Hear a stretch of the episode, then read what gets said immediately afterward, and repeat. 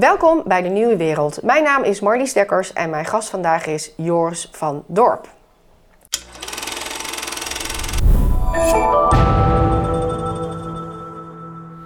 Welkom.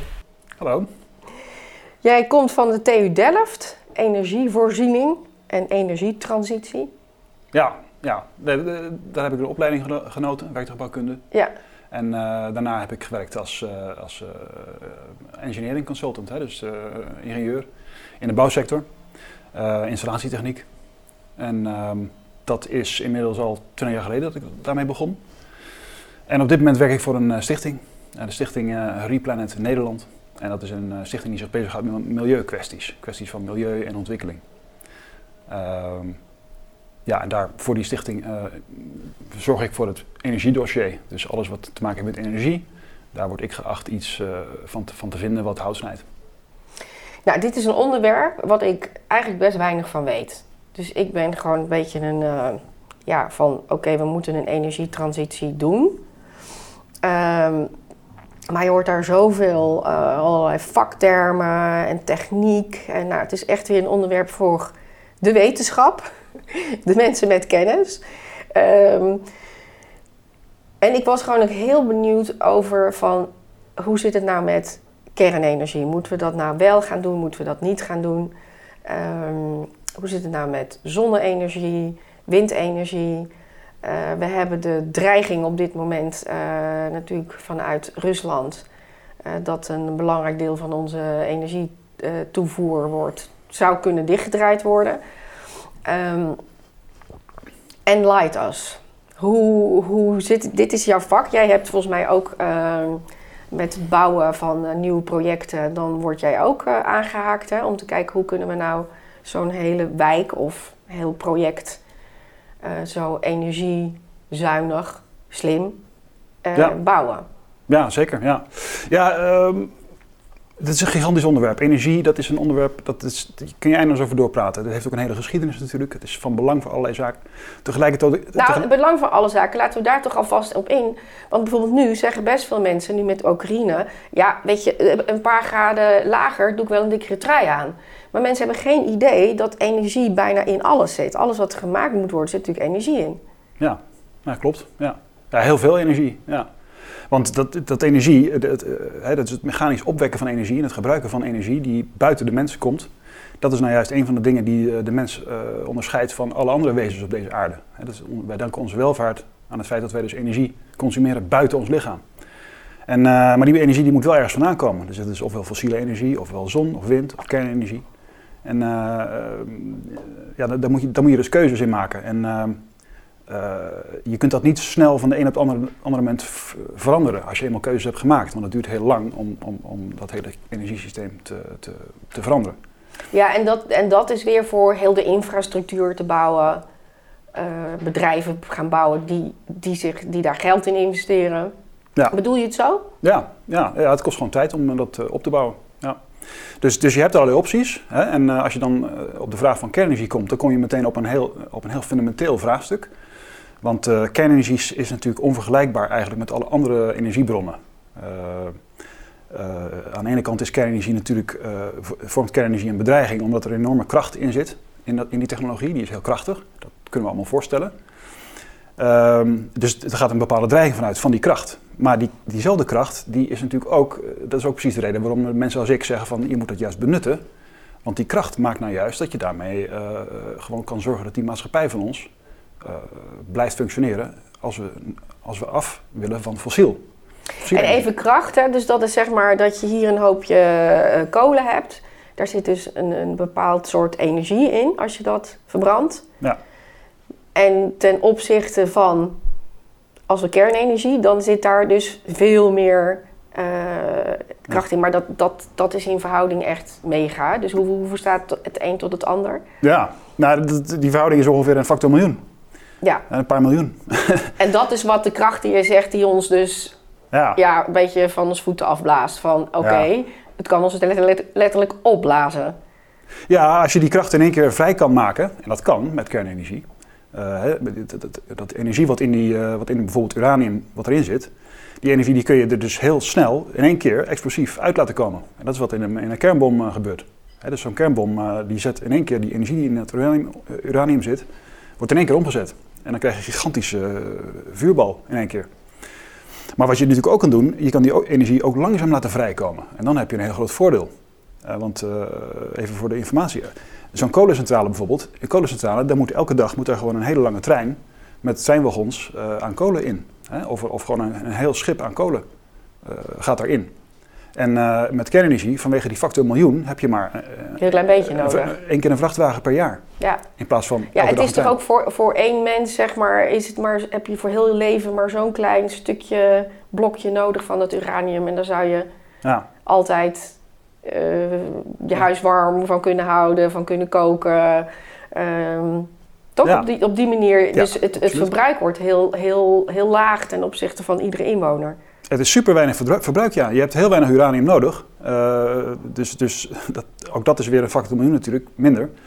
En omdat je, het feit dat je dus zoveel uranium eh, zo weinig uranium nodig heeft, maakt dat die uranium eigenlijk helemaal niet zo, eh, niet zo van belang is in hele, het hele concept.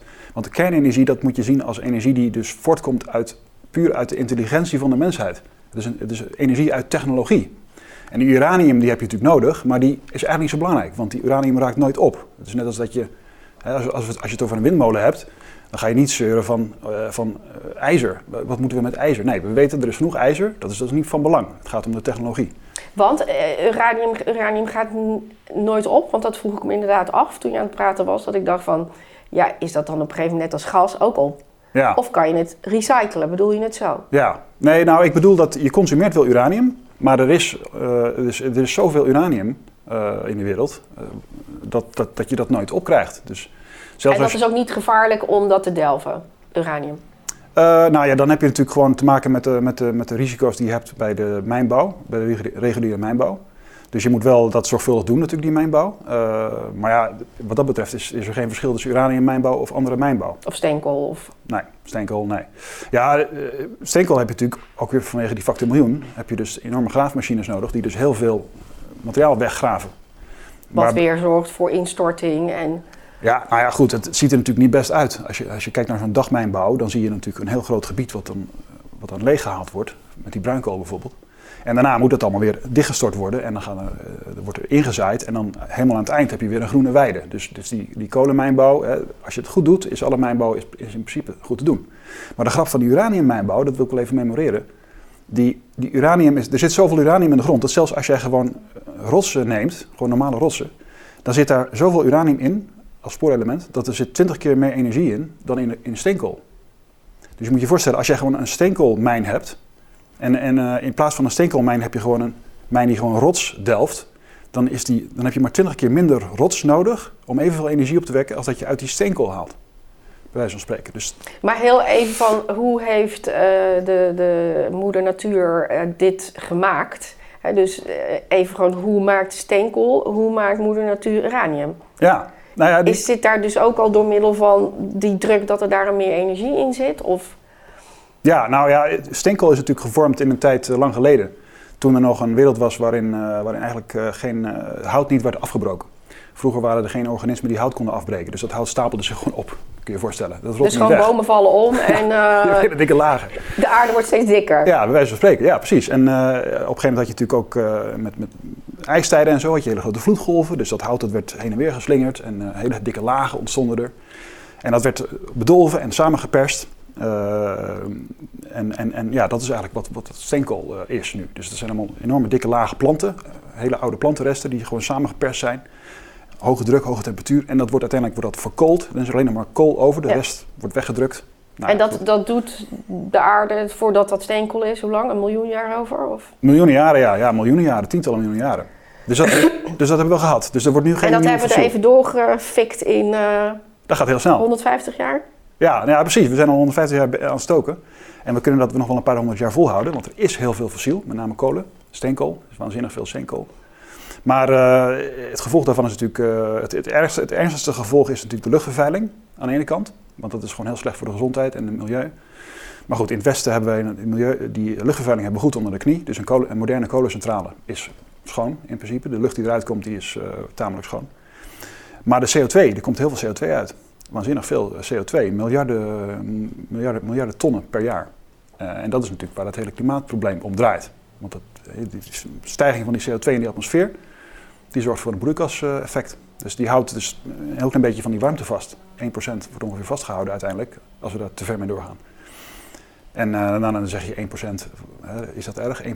Nou, het is 1% op de absolute temperatuur van de aarde. En, en de absolute temperatuur van de aarde is ongeveer 300 Kelvin. 1%, dat is dus 3 graden, komt er dan bij. Gemiddeld 3 graden. En, uh, nou ja, de een zegt uh, wat anders dan de ander, maar daar gaan we nu maar even aan voorbij. Dus ja, nee, maar, precies, even... maar goed.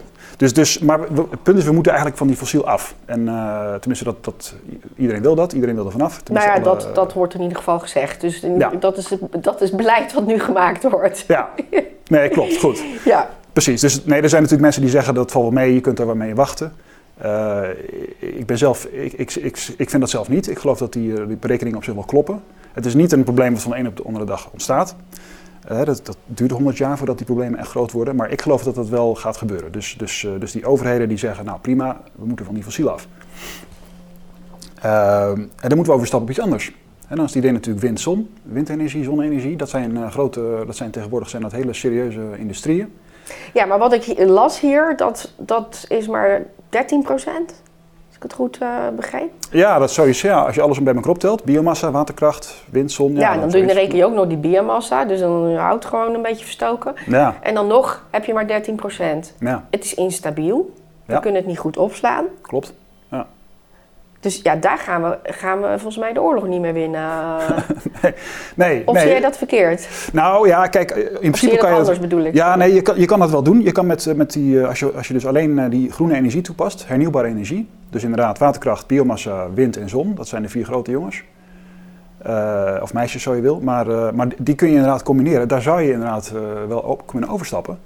Maar, maar daar zijn hele hoge kosten aan verbonden. Omdat, die, omdat het heel veel ruimte nodig heeft. Dus je hebt heel veel ruimte nodig. Nou, en, en het, het is natuurlijk extreem lelijk. Gewoon al, lelijk, die, ja. al die windmolens bijvoorbeeld alleen al. Ja. Ja. Maar ik stel voor dat we dan voorbij gaan aan het lelijke. En dat we het helemaal vol zouden zetten, komen we dan überhaupt uit? Hebben we dan de techniek? Hebben we dan, kunnen we het opslaan? Zouden we dan 100% kunnen? Want ja, het waait ook wel eens niet en de zon schijnt niet. En... Ja, nee, klopt. Dus je moet, een heel, je moet eigenlijk een, een dubbel systeem bouwen. Dus één, je moet gewoon je energievoorziening, die dus weer en wind dag en nacht altijd doorwerkt. En dan wat je dan doet, daarbovenop zet je dan die wind en zon om de daadwerkelijke energie te leveren. Maar dat, dat eerste systeem dat moet werken op, of op een brandstof, een groene brandstof, of op opslag. Hè? Dus accu's of, of waterkrachtopslagcentrales. Uh, en kunnen we dat?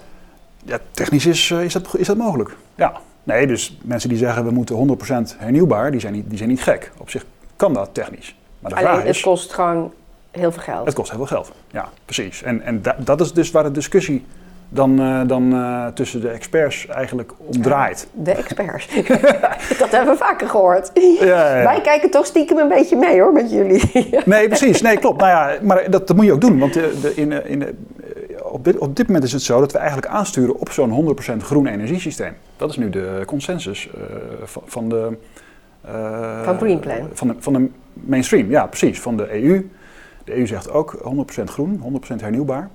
En, uh, en, dat gaan we nastreven. Maar, maar, de EU staat daar eigenlijk een beetje alleen in op dit moment. Want, Wereldwijd uh, gezien. Ja. Hè? Dus als je China kijkt of India ja. of...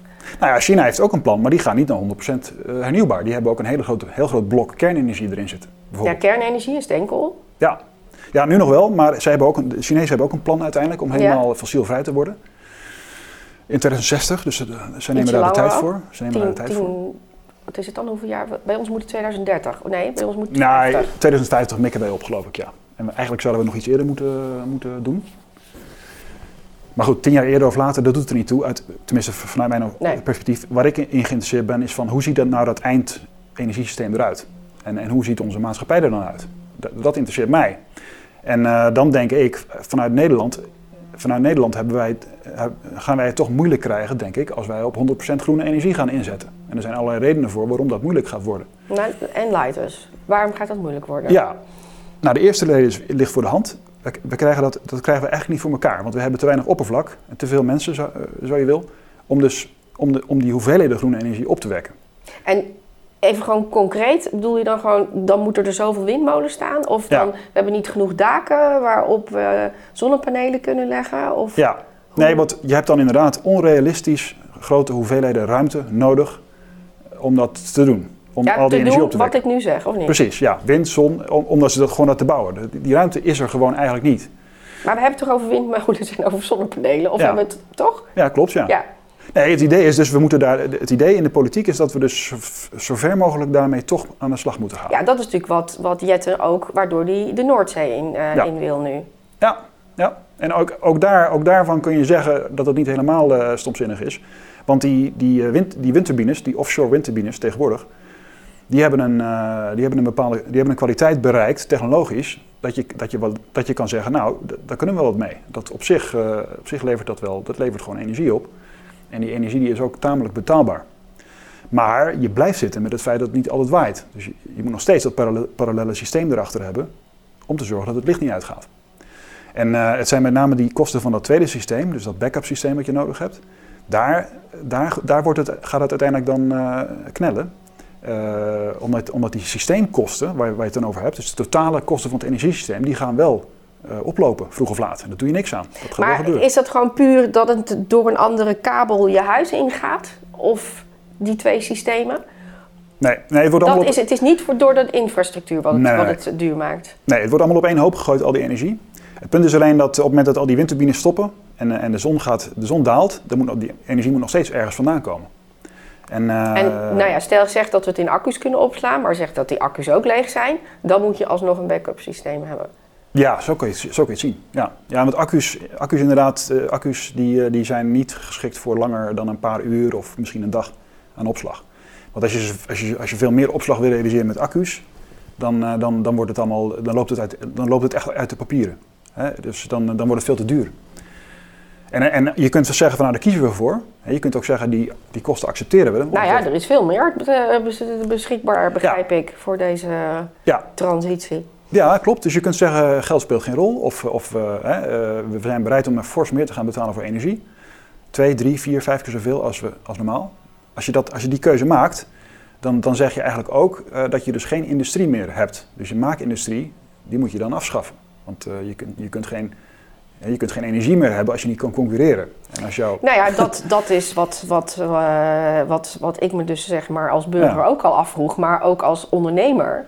Dat ik dacht van, eh, ja weet je, je hebt eh, allemaal ga local. Omdat ik dacht, oké, stel voor dat fabrieken weer terug naar Europa haal, werkgelegenheid. ja, Eh, maar dat is echt onmogelijk met deze Green Deal boven ons hoofd. Dat, dat rekent niet door.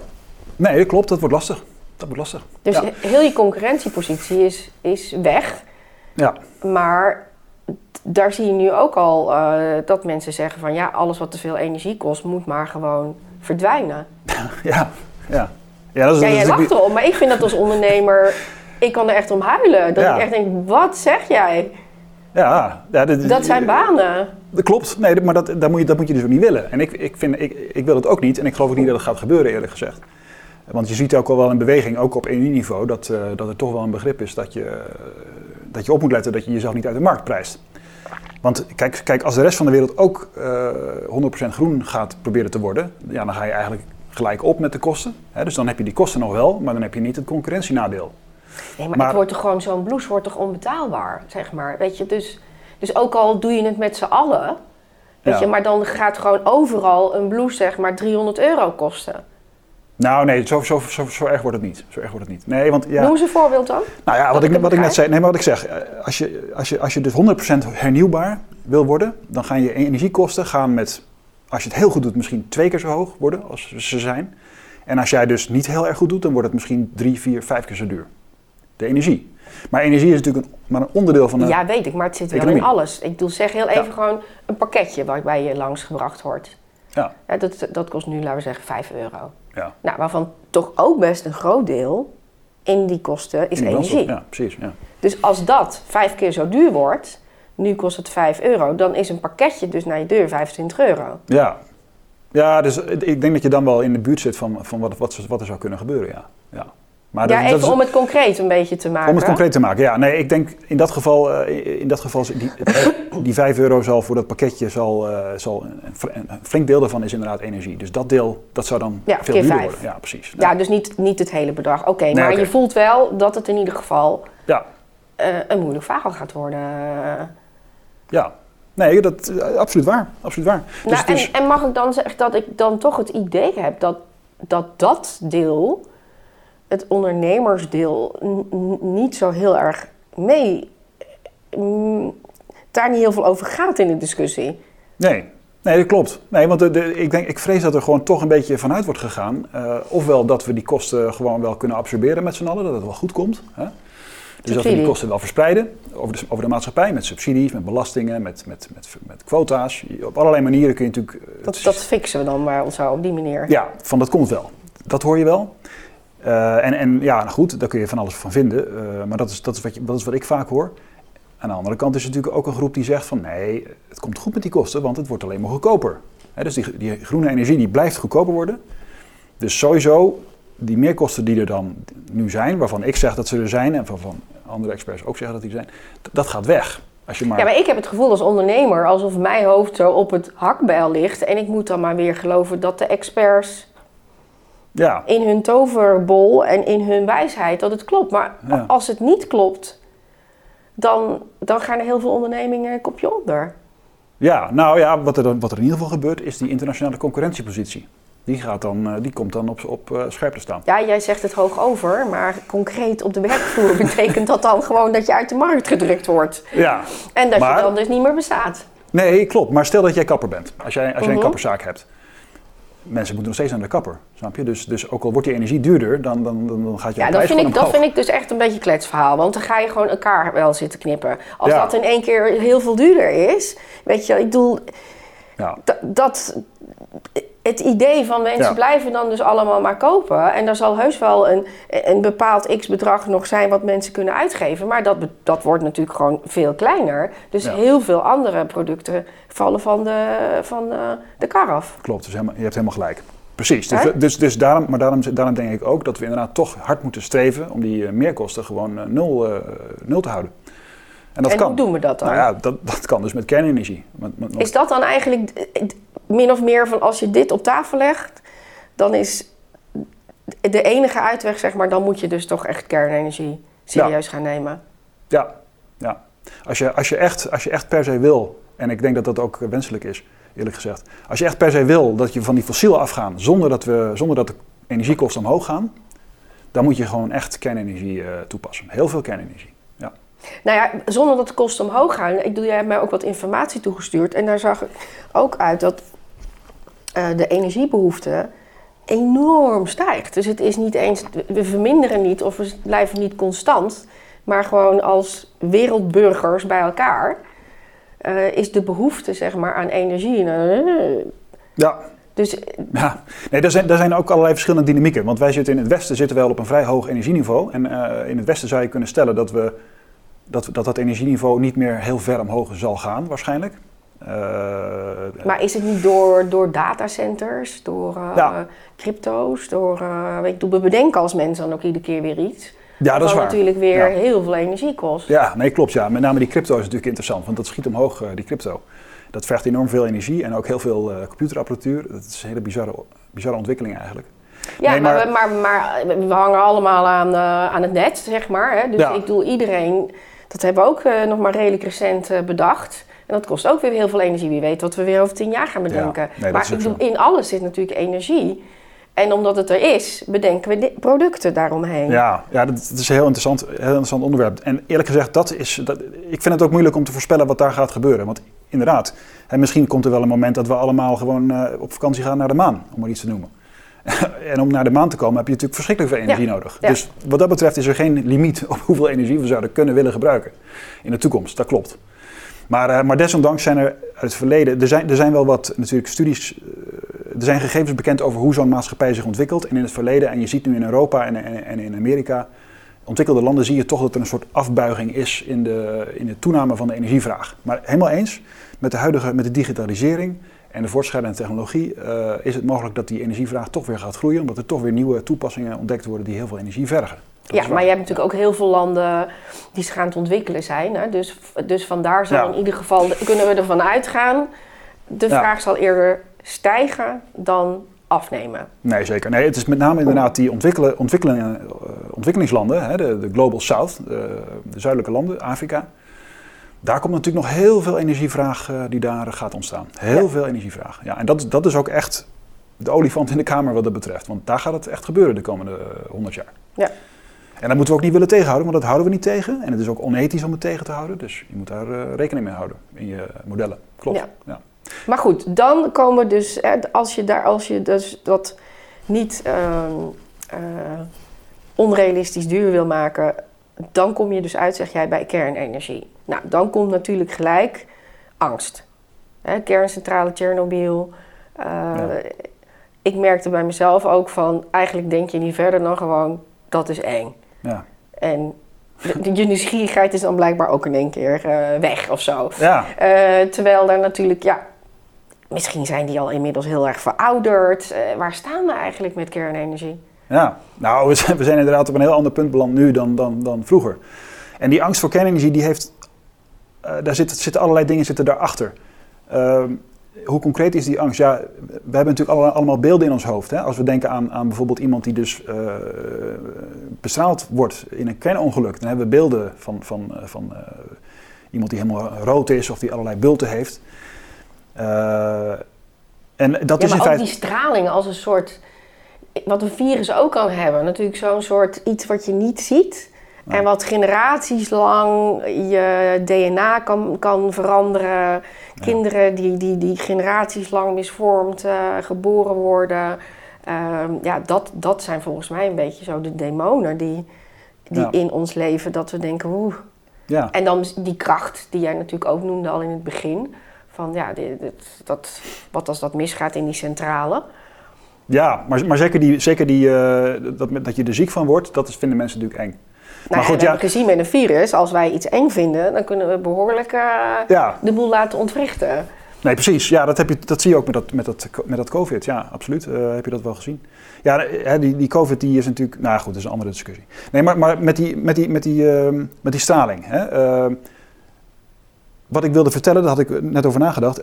Als je, als je bijvoorbeeld als je, als je een kind naar buiten stuurt om te gaan spelen in de zon, in de branding, bij het strand. En, je, doet er geen, je, doet, je, doet er geen, je geeft er geen, kind geen schaduw, je doet er geen zonnebrand op. Dan komt dat kind natuurlijk aan het eind van de dag terug, huilend, met een helemaal rood verbrand. Ja, dat is heel zielig. Dat is heel zielig. Maar dat is, dat is in feite ook wat er, dat is ook in feite is die straling die dat kind krijgt, die ultraviolet, dat is net, net hetzelfde als de straling die uit zo'n uh, kernreactor uh, komt. Dat is gewoon ioniserende straling, die dus het weefsel beschadigt. Dus er is helemaal, wat dat betreft helemaal geen verschil tussen, tussen verbrand raken in de zon en uh, een overdosis aan straling van een, van een, van een kernreactor krijgen of een, of een kernongeluk. Dat zijn dezelfde soort. Het is toch wel, het hangt er toch van af hoe ver je er vandaan zit bij, bij, bij, bij de straling. Dus, uh, dus ik ja. zeg dat er iets misgaat en je zit in de eerste kilometer. Dat is iets anders dan uh, dat je op 100 kilometer afstand zit en er komt straling vrij, toch? Of is het altijd zoals dat kind in de zon? Nee, ja, het, is, het hangt er vanaf wat de dosis is. En uh, hoe dichter je bij zo'n centrale uh, bent, bijvoorbeeld bij Chernobyl. Uh, als, jij, als precies op de plek zit waar, dus al, waar, waar, waar heel veel straling gedeponeerd wordt vanuit die reactor, dat die straling daar, daar komt, en jij bent precies op die plek, dan, dan krijg je een grote dosis. Maar niemand, niemand heeft daar een dosis gekregen die, die ook echt zorgde dat mensen rood werden. Dat, dat, dat is nooit gebeurd. Dus die dosis... Oké, dus op die manier, wat bedoel je het voorbeeld? Dus die dosis was nog lager dan de hele dag in de brandende zon? Veel lager. Maar, maar hij was wel iets ander, andersoortig. Want het punt van die ultraviolet, van die zon, die komt eigenlijk niet goed door de huid heen. Dus, die, dus je huid raakt wel verbrand, maar je weefsel eronder, dus je, echt je interne organen, die, die, zijn, die zijn buiten schot. En het, de straling die uit zo'n kernreactor komt, of, of van dat kernreactief uh, materiaal, dat is veel, die straling is andersoortig. Dat is gammastraling en die gaat dus wel dwars door je hele lichaam heen. Dus ja, dat is volgens mij ook wat het beangstigende is. Ja, dus dat is griezelig. Ja, we weten wat doet dat en wat doet, dat, dan daar? Ja, hè, dus dan, dan is een andere analogie. Stel dat jij een botbreuk hebt en je moet doorgelicht worden in het ziekenhuis. Ja. Met röntgenstraling. Het transparante lichaam. Precies. Nou, dat is, dat is ook, in feite is dat ook, hè, dat is ook ioniserende straling, radioactieve straling. En als jij dus heel veel van die röntgenstraling maar zou opvangen, dan word je ook rood. En niet alleen op je huid, maar ook in je, in je weefsel zelf. En als je nog verder doorgaat, dan sterft, sterft het gewoon af. Dus het heeft allemaal met de dosis te maken. Dus als je een beetje dosis krijgt, dan kun je een mooie foto maken en dan word je geholpen. Als je nog meer dosis geeft, ja, dan raak je, raak je verbrand en dan moet je herstellen. En als je nog meer dosis geeft, ja, dan sterft het weefsel gewoon af. En dan moet je je hele arm eraf.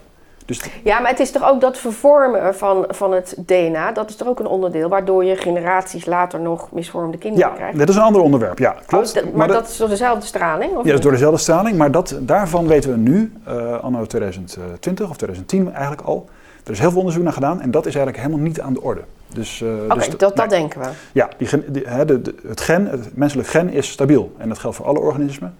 Dat gen gaat, valt niet zomaar uit elkaar als je, een tik geeft. Dat, dat gen herstelt zich. Tenminste, dat, gen, dat genoom, dat houdt zichzelf in stand. Dus je hebt wel kans dat, er natuurlijk, uh, dat, je, dat je kanker krijgt van straling of van zonlicht. Of van uh, vlees eten of van alcohol. Of van, nou ja, er zijn duizend en één verschillende manieren om kanker te krijgen. Oorzaken van kanker. Maar, maar het is niet zo dat, jou, dat, je, dat, je, dat je daar de, de genetische veranderingen veroorzaakt die dus echt heel lang in de tijd doorgaan op een nadelige manier. Dat, dat, nee, dat, dat gebeurt niet. Dat is, dat is inmiddels ook al uit onderzoek naar okay. Chernobyl ook wel gebleken. Ja. Dus dat, dat, dat zijn spookverhalen. Dus, dus daar, ga, daar, daar ga je dus de mythologie in. Van we moeten bang zijn dat we dus eeuwig een belasting hebben. Dat, dat is niet zo. Dat is niet zo. Nee. Oké. Maar goed, um, dat is de angst. En wat zijn de voordelen? Ja, nou ja, de voordelen zijn natuurlijk gigantisch. De, om de simpele reden dat je dus A maar heel weinig uranium nodig hebt. Dus je hoeft nooit meer, je hoeft nooit meer zorgen te maken dat je, dat je niet aan je brandstof komt. Zoals we nu in, uh, merken met de Oekraïne-oorlog. Merken we van, hoe gaan we aan ons aardgas komen? Met uranium zul je daar nooit last van hebben, want uranium is overal. Dus je bent nooit afhankelijk van een leverancier. Dat dat is het enige grote voordeel. Het tweede voordeel is dat je, dat je die ruimte niet beslag, dat ruimtebeslag heb je niet. Dus, dus... Niet heel land vol met van die uh, best wel lelijke windmolens. Ja, precies. Dat heb je niet. Want dus ook dat, dat is ongeveer een factor 1000 verschil. Hoeveel kerncentrales zou bijvoorbeeld Nederland nodig hebben? Zeg heel even dat je gewoon helemaal op over zou gaan. Hoeveel hebben we er dan nodig? Als je, als je alle energie die we gebruiken in Nederland, op, voor alle toepassingen, helemaal met kernenergie. Ja, dat is een totale, totale omschakeling. Ja, nee, dan, dan heb je het over misschien 40, 50, 60 uh, grote centrales. Uh, alle energie. Dus, ja. dan, dus een deel van die centrales wordt dan ook gebruikt om gewoon synthetische benzine en diesel te maken. Ja voor de, voor de auto's. Ja. ja. Ja, want hoe zit dat nou precies? Van dat, we ook, dat alles om moet gaan naar elektriciteit. Ja, want volgens mij bedoel je dat met dit toch, dit toch ook? Dus ja, dat precies, je dus geen benzine meer gebruikt en dat alles elektrisch wordt. Ja, nee, dat is heel simpel uit te leggen, denk ik. Het is uh, elektriciteit opwekken is één ding. Maar synthetische brandstoffen maken is nog weer, nog weer moeilijker en wat bedoel je met synthetische brandstoffen? Nou, als je hè, diesel en, benzine, dat, dat zijn koolwaterstofketens. Bestaan uit koolstof en waterstof. Dat is gewoon een chemische, chemische middel, een chemische verbinding. En die kun je ook synthetisch maken met behulp van elektriciteit. Als je elektriciteit hebt, dan kun je gewoon synthetische brandstoffen maken. In, in plaats van dat die gewoon uit de aarde komt. Precies. Dus dan kun je gewoon letterlijk benzine maken die gewoon niet fossiel is, maar die je hebt opgewekt met een kernreactor. Of uh, met elektriciteit uit een kernreactor. Maar ook uit wind-zon kan, kan je, dat ook doen. En dan maar dat lijkt me heel complex. Dat is heel complex en kostbaar, precies. Dus daarom is het idee van laten we nou zoveel mogelijk overschakelen op elektriciteit. Want dan hoef je die omschakeling niet te maken. Ja, dan hebben we, minder, dan hebben we gewoon minder nodig van die dure eh, synthetische brandstoffen. Dus op zich is dat natuurlijk logisch dat je alles wat, wat je makkelijk kan elektrificeren, dat moet je dan ook elektrificeren. Want dat is dan het meest economisch. Ja, maar bijvoorbeeld een vliegtuig, dat zal voorlopig nog niet gaan. Precies. Heel goed. Dus zo'n uh, zo'n vliegtuig zal altijd op brandstof draaien. Op, en en dat, dat is nu fossiel, maar dat kan niet meer straks. Dan moet je over op synthetische brandstof. Mm -mm. Nou. Hebben wij de know-how om zo'n uh, kerncentrale te bouwen? Want dat, dat, bijvoorbeeld Nederland zit helemaal niet, dit is dus helemaal geen kennis van. We hebben dat één keer of zo gedaan in Borselaar. Dus we hebben helemaal niet een know-how hier voor hoe, hoe bouw je dat? Ja, nou ja, eh, eh, kerncentrale bouwen is natuurlijk eigenlijk heel, heel eenvoudig. Uh, oh, is dat zo? Ja, dat is uh, helemaal niet zo moeilijk. Nee, maar ik hoor allemaal dat duurt 10 jaar, dat duurt 15 jaar. Ja, dat... ja. Waar, waarom doen we daar dan zo lang over? Nou ja, dat, dat heeft ermee te maken dat het natuurlijk uh, heel veel papierwerk vereist. En je moet heel zorgvuldig ook al dat papierwerk doorakkeren. Dus het is, ik zeg altijd, uh, kerncentrales worden gebouwd door advocaten. Want de, de, de, technici, dat is, dat is een bijzaak. Het gaat, het gaat vooral in de papierwinkel eromheen. Dat is ja, één. Wat, wat, wat voor papierwinkel? Uh, moet ik me dan iets bij voorstellen? Um, nou ja, ja, wat je, moet je erbij voorstellen? Je, Is bestemmingsplan moet... van uh, waar komen ze dan? Uh, dat is natuurlijk alleen al ja, uh, tijdrovend. Dat is klopt. Nee, de vergunningsverlening, dat is, dat is op zich, dat vergt ook tijd. Hè, want je moet natuurlijk iedereen informeren, je moet daar gesprekken over voeren. Je moet, je moet consensus krijgen onder de bevolking, lokale bevolking, nationale bevolking. zelfs internationaal tegenwoordig. Want de wetgeving in Europa is natuurlijk ontzettend streng. Dus je moet zelfs bij je buurlanden akkoord krijgen. toestemming krijgen om een kerncentrale aan te bouwen. Ja, dat, dan ben je wel een tijdje bezig. Precies, dus dat is heel lastig. Nee, klopt. Dus je moet er echt als politiek uh, en als, gewoon als maatschappij, als gehele maatschappij... Moet erachter je toch, staan. Moet je erachter staan, precies. Draagvlak, ja. Maar, maar hè, dus dat is, de, dat is de, de soft costs zijn dat eigenlijk. Hè? Dus alle vergunningen, alle consultatie, alle papierwerk, alle nou, ik denk dat die soft cost zomaar eens heel veel kan zijn. Heel veel. dat denk ik. Wat jij soft cost, ik denk dat er gewoon keiharde euro's zijn. Ja, nee, klopt. Dus, nee, maar die zijn hoog. En, uh, maar goed, die, die, hoe hoog die zijn, is weer een functie van, de, van het politieke draagvlak. Ja. He, dus, want in Zuid-Korea en, en, China, dat doen ze niet moeilijk. Daar zetten ze gewoon uh, aan de ene, ene kerncentrale aan de andere neer. En die zijn net zo, net zo duur als kolencentrales. Dat maakt helemaal niet uit. Bijna Omdat die procedures gewoon vereenvoudigd zijn. Ja, maar ja. ik begrijp dat Frankrijk ook al een heel groot deel zit op kernenergie en Zweden ja. ook. Ja, klopt. Ja. Dat is een Europees land. Ja, nee, klopt. Dus ja, ja die, die Fransen die willen ook nu weer opnieuw toch beginnen met een bouwprogramma. Hebben ze onlangs aangekondigd. Ja, maar ze, ze, blijkbaar een heel groot deel zitten zij dus al op kernenergie. Dus zij hebben die know-how. Ja, Nee, goed, maar, maar, nee, maar die know-how, dat, dat is eigenlijk... Uh, er is geen know-how voor nodig. Nee, de, de, technologie is bekend. We weten hoe die technologie in elkaar zit. Dus als wij kerncentrales willen bouwen, dan ligt Frankrijk ligt inderdaad voor de hand. Dus de, wat er dan zou gebeuren, denk ik, is dat, is dat we gewoon die, die Fransen opbellen. Zeggen van, joh, we willen kerncentrales bouwen. Jullie hebben een mooi ontwerp. Hè, dat ontwerp van, wat jullie hebben, dat is gewoon een goedgekeurd ontwerp. De, hè, de vergunningverlening is makkelijk, want we hoeven niet je hoeft niet elke keer opnieuw te gaan kijken of zo'n ontwerp goed is. Ja. Dus, uh, dus jullie ontwerp, nou, we hebben jullie ontwerp al gezien, want die ontwerpen zijn gewoon openbaar. Je kunt alle documentatie kun je gewoon downloaden. Jij, ik, iedereen kan dat doen. Dus je, je kunt precies zien hoe je dat ding moet bouwen. Kwestie van staal, beton, apparatuur. Dus je kunt daar gewoon mee aan de slag. Dat is, geen, dat is, niet, dat is, dat is op zich is dat natuurlijk uh, niet moeilijk. Het moet gewoon een kwestie van, is een kwestie van aan de slag gaan daarmee. Dus, maar goed, uh, we, we hebben dan dus de soft, de softe kosten. Dan hebben we het ontwerp. Mm -hmm. En waarom duurt het dan toch 12 jaar? Nou, omdat je dus met, omdat je met die, uh, die 12 jaar, dat is inderdaad ook die vergunningslening. En dan heb je voor de bouwperiode heb, heb je ook nog iets van 8 jaar. Wat ervoor gesteld. 8 jaar? 8 jaar, ja. Maar dat, dat, dat, kan, dat kan terug hoor. Je kan ook naar 4 jaar gaan. Vroeger was 4 jaar gewoon. En uh, in landen die zijn blijven doorgaan met kernenergie is 4 jaar nog steeds 4, 5 jaar. Ja, dus, maar dus, dat is dus dan toch omdat er know-how zit, lijkt mij. Dat je dan weet van ja, zo moet je dat doen. Ja, klopt. Nee, ervaring heb je het dan over. Ja, precies, ja. ervaring. Ja. Dus die ervaring hebben wij niet. Dus nee. die zouden moeten opbouwen. Maar ja, en, en, gebruiken we dan nog steeds zo'n light water reactor? Want dat was toch in Chernobyl? Dat, dat, dat was toch zo'n light water reactor? Dus is dat ook qua techniek nog steeds hetzelfde wat toen in Chernobyl? Of hebben we daar ook uh, gemoderniseerd, gemoderniseerd, gemoderniseerd versie, versie over uh, inmiddels uh, beschikbaar? Ja, ja, zeker ja. Ja, er zijn verschillende soorten kernreactoren. Uh, en er zijn verschillende soorten. Maar wat wij, wat wij nu doen in, in het Westen, de, de, centrales die nu gebouwd worden, bijvoorbeeld nu in Engeland en, en in Finland en zo, dat zijn lichtwaterreactoren inderdaad. Dus die worden watergekoeld en water gemodereerd, zo heet dat dan. Maar het verschil met die centrales en Chernobyl, het belangrijkste verschil is denk ik dat die, de huidige centrales dat die gewoon zijn, zijn, zijn omkast door een hele dikke betonnen, betonnen, beton biologisch schild. Gewoon heel groot. groot het is een meter, meter dik. Met een hele dikke staalband er ook in. Dus dat, en uh, daar, het mooie daarvan is dat zelfs als je nog weer een keer zo'n meltdown zou hebben Mhm. van die kern, als die kern droog kookt uh, en smelt, Ja. dan wordt dat allemaal binnen die, binnen die koepel gehouden. Dus, dus uh, dat is natuurlijk een voordeel. Hè? Want je hebt dus niet die verspreiding dan. Daar, daar heb je gewoon geen last van. Dus als, dus als uh, mocht er toch dan iets misgaan met zo'n moderne kerncentrale, dan is die centrale misschien wel totaal los. Hè? Dan is die eigenaar die is dan de pineut.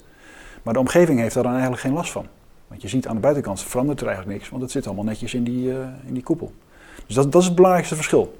Maar dan is het ook nog iets waar volgens mij heel erg angst mee aangejaagd zijn, is de opslag van het afval.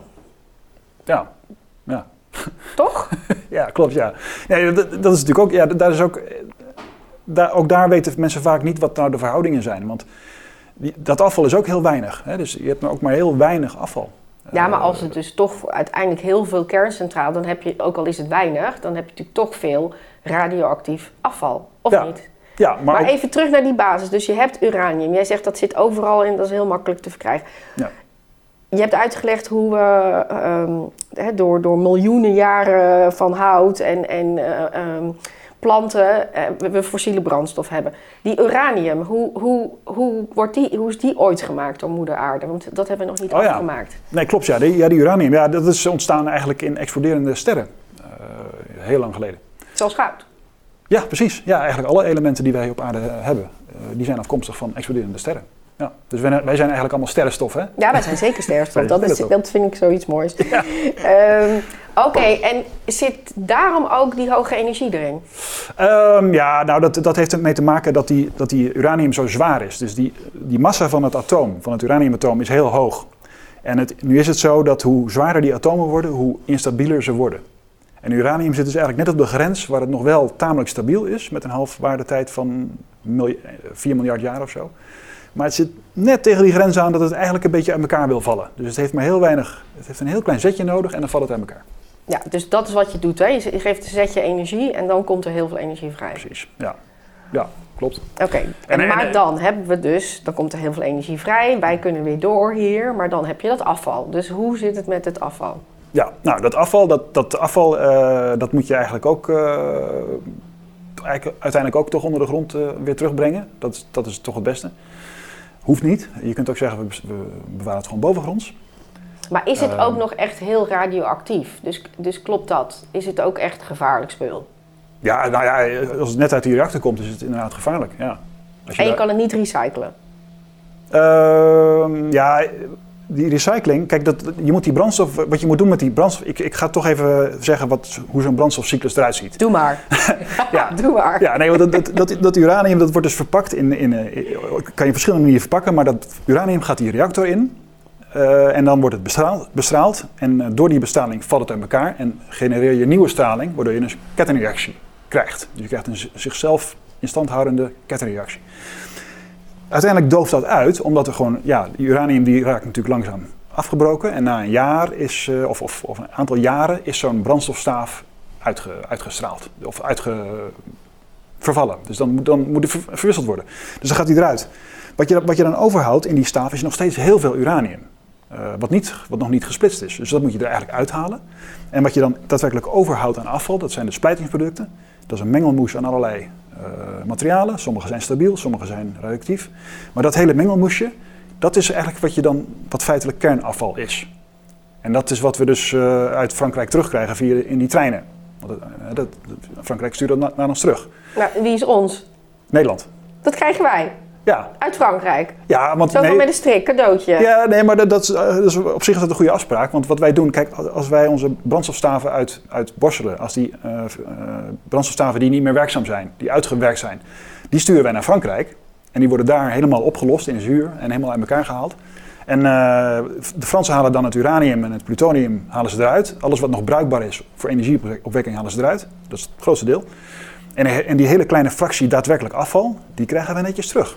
Dat is onze taak, dat is ons Oh, om vanuit Borselen bedoel je? Vanuit Borselen, onze- ja, precies. Ja, Ja. oké. Klopt. Niet vanuit hun kerncentrales. nee, nee. Oké, en, en, en hoeveel is dat dan nog?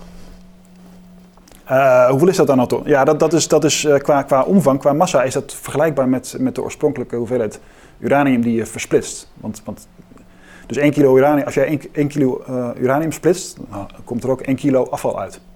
Oké. Want het blijft ongeveer hetzelfde. Je, je, je zet natuurlijk een beetje van die massa zet je om in energie. Dus er gaat ongeveer 1 duizendste gaat er, wordt omgezet in energie. En eh 999 duizendste is gewoon een heel ander element. Dat is dus kernafval. Dat, dat En wat, dan doen we, en wat doen we er dan mee? Ja, nou, dat kernafval dat heeft een halfwaardetijd van, eh, van iets van 30 jaar of zo. Dus, dus eh, maximaal 30 jaar.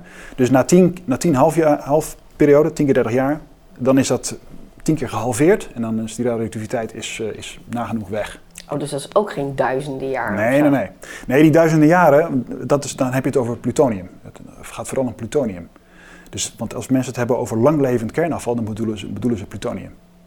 En plutonium is, een, uh, is, een, is, een, uh, dat is eigenlijk uranium dat niet vervallen is, maar dat eigenlijk een ander element geworden is dat nog zwaarder is dan uranium. Dus dat is... En nog instabieler. En nog instabieler, precies. Maar, maar niet zo instabiel dat het meteen aan elkaar valt. Dus het duurt heel lang voordat het weg is. En gedurende die hele lange tijd, lang levend, komt er dus straling af. En dat is, dat is plutonium. Maar gebruiken we dat ook of niet? Dat gebruiken we ook, ja. En dat moeten we ook gebruiken, want als je, als je het hebt over duurzame kernenergie, dan heb je het altijd over het verbranden van plutonium. Dus die plutonium die gaan we niet onder de grond stoppen dan, die gaan we gewoon terugstoppen in de reactor. Oh, dat is dat recyclestuk? Dat is het, dat, dan heb je het over recyclen van plutonium, ja. En dat is ook weer een aparte discussie. Want plutonium heeft naast, uh, naast, het, naast het feit dat het een goede brandstof is, is plutonium ook bruikbaar op een dat is een heel technisch verhaal, maar plutonium is ook een, een, iets makkelijkere manier om kernwapens te maken dan uh, dus daar, daar, en daar ontstaat ook weer natuurlijk discussie over dan. Van wat moet je met die plutonium? Want het gevaar is dat het daarvoor ja. verkocht gaat worden. Ja. ja. De hoogste bieder. Nou ja, nee, het, wat, in Nederland zal dat niet gebeuren, want het is natuurlijk helemaal gereguleerd. Maar schurkenstaten, hè, die dan zo. Ja, maar wij zijn volgens mij ook best misschien wel een schurkenstaat. Ik weet het niet meer hoor. Ik dacht van niet, maar ik weet het inmiddels ook niet meer. Nee, je moet, je moet altijd opletten. ik moet altijd opletten. ja. Nou, we zijn bijna door de tijd heen. Ik weet inmiddels heel veel meer. Dank daarvoor. Um, maar jij bent in ieder geval alles overziend. Heb jij zoiets van, ben jij echt positief over kernenergie? Ik zou, ik, zou, ik zou het veel makkelijker slapen eigenlijk als we wel die kernenergie gewoon maximaal en, en met volle vertrouwen zouden gaan toepassen. En waarom, waarom zou jij beter slapen? Omdat we dan uh, enorm veel problemen voor, uh, voorkomen in de toekomst met die energietransitie. Want die energietransitie dat wordt alleen maar moeilijker. En als je met kernenergie aan de slag gaat, wordt het alleen maar makkelijker. En bedoel je ook het, hè, want ik, volgens mij, jij bent gewoon geboren voor dit onderwerp energie. Jij slaapt en droomt en denkt zeg maar in energie. Is het ook omdat je bang bent dat we zeg maar, die energietransitie gewoon niet gaan halen als we op deze voet doorgaan? Is dat ook vanuit, ja, dan vallen we in onze eigen messen? Ja, nou ja, ik, ik, ik, ik vrees inderdaad dat we dan gewoon toch door blijven gaan met fossiel. Omdat, ja, omdat het niet goed genoeg werkt en we heel veel geld kwijt zijn. Ja, het wordt gewoon te lastig om, uh, om het op te brengen. Hè, dus ik, ik, ik, Je kan er gewoon niet omheen. Dat is een beetje uh, jouw conclusie. Ja, dus ik, ik, ik zou zeggen, A, die kernenergie heb je nodig omdat het dan veel makkelijker wordt om van die fossiel af te komen. En B, kernenergie is gewoon, hè, los van het hele fossiele verhaal, kernenergie is gewoon heel gunstig en heel schoon. En zouden we gewoon alleen al om die reden gewoon moeten willen hebben. Waarom lopen we dan toch om die discussie heen? Want hij staat niet in de Green Deal bijvoorbeeld. Nee, nee. Nou, maar dat heeft dus te maken met, uh, met, met, met, die, met die moeilijke discussies toch die er nog steeds zijn, ook in de samenleving, over het afval, over wapens, over ongelukken. Allemaal hele moeilijke discussies waarvan een heleboel mensen gewoon zeggen: ja, je krijgt het gewoon niet uitgelegd. Vergeet het maar, het lukt niet. Nou ja, ik vind dat jij toch het gewoon best uitgelegd hebt gekregen. Nou, dat dus, je. Dus ja, het is, ja, nou ja, het is nou niet. Ja, of we worden maar gewoon uh, een verhaal op ons mouw gespeeld. Maar ik bedoel, het is wel uit te leggen. Ja, dat zou je zeggen, ja. En ik geloof het ook hoor. Ik denk dat iedereen dit moet kunnen begrijpen, dit onderwerp. Ja, ja dat geloof ik ook. En ik vind dat we dat ook moeten proberen, want echt, het, het, zou zoveel schelen. Het zou zoveel makkelijker zijn om die energietransitie te doen, als je gewoon die kernenergie erbij haalt. Ja. Nou, Jors, ontzettend bedankt. Was leerzaam. Oké, graag gedaan. Dankjewel voor de uitnodiging.